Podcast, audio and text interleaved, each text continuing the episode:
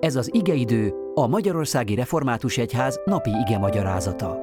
A mai bibliai ige szakaszról Karászi Attillát, a Diósjenői Református Gyülekezet lelkipásztorát hallják. Szeretettel köszöntöm a kedves nézőket. A mai napon az apostolok cselekedeteiről írott könyv 17. fejezetében a második verset szeretném felolvasni. Következőképpen hangzik Isten igéje. Pál pedig szokása szerint bement hozzájuk, és három szombaton is vitába szállt velük az írások alapján. Pálnak volt egy szokása, hogy az evangéliumot először az övének vitte.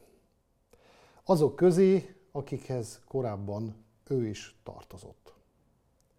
Visszament azok közé, akik korábban meghatározták gondolkodását, cselekvését, irányultságát. De nem Saulusként, hanem Paulusként lép fel a zsinagógában. Ez azt jelenti, hogy megmagyarázta és bizonyította nekik az írások alapján, hogy Krisztusnak szenvednie kellett, és fel kellett támadni a halálból, és hogy ez a Jézus Krisztus, akit ő hirdet, valóságos, élő személy. De volt egy fontos ismérve Pálnak, hogy Gamáliel lábánál nagyon nagy tudásra tett szert. Mégpedig alaposan megismert az Ószövetséget, a törvényt. De ez Jézus Krisztus nélkül nem érne semmit, csupán ismeret lenne, mert azt olvassuk az igében, hogy a betű megöl, a lélek megelevenít.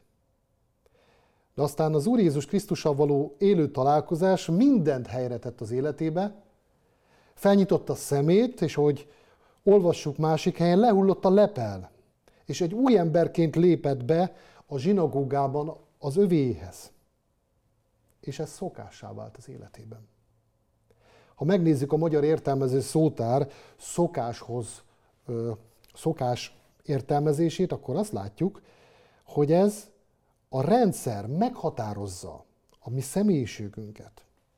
Segítenek vagy gátolnak bennünket abban, hogy hogyan és miképpen befolyásolják az életünk minőségét.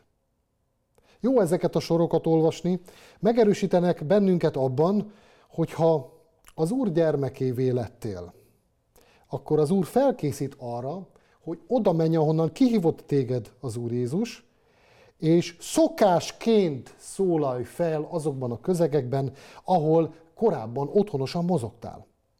És amikor ezt megteszed, akkor egészen furcsa dolgok kezdenek történni az életedben, magad is elkezdesz megerősödni. Persze a képbe az is beletartozik, és jó, ha erről tudsz, hogy nem mindenki fogja kitörő örömmel fogadni a te gondolataidat, a te szavaidat. De ezek is visszajelzések, és ne felejtsd el, megerősítenek téged. Talán még szükséged is van ezekre. Hadd kérdezze meg tőled Isten, melyek a te hitéletednek szokásai? Azok a szokások, amelyek rutinként jellemeznek téged a te mindennapjaidban. Amen.